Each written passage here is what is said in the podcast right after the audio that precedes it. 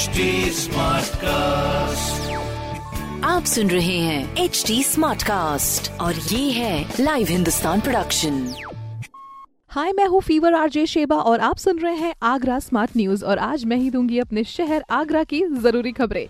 सबसे पहली खबर ये है कि आगरा में कोविड पेशेंट्स हज़ार से कम होने पर जिला प्रशासन ने रियायत दी है। अब शादी समारोह में अधिकतम 200 लोग शामिल हो सकते हैं। वहीं कोविड प्रोटोकॉल्स का पालन करते हुए आज से जिम वाटर पार्क्स और स्विमिंग पूल्स भी खोल दिए जाएँगे। अगली खबर यह है कि अपर निदेशक चिकित्सा स्वास्थ्य एवं परिवार कल्याण ने बताया है कि 60 वर्ष से अधिक के जो लोग हैं, जिनका वैक्सीनेशन नहीं हुआ है, वो घर बैठे वैक्सीनेशन लगवा सकते हैं। अगली खबर ये है की बिलासपुर मंडल में नॉन इंटरलॉकिंग कराने के चलते आगरा ऐसी होकर जाने वाली ट्रेन निरस्त कर दी है, जो की अगले नोटिस तक निरस्त रहेंगी। सभी ट्रेन के नए स्केड्यूल्स की जो जानकारी है, उसके लिए आज का हिंदुस्तान अखबार पढ़ सकते हैं। इस तरह की कोई भी खबर हो तो आप पढ़िए हिंदुस्तान अखबार।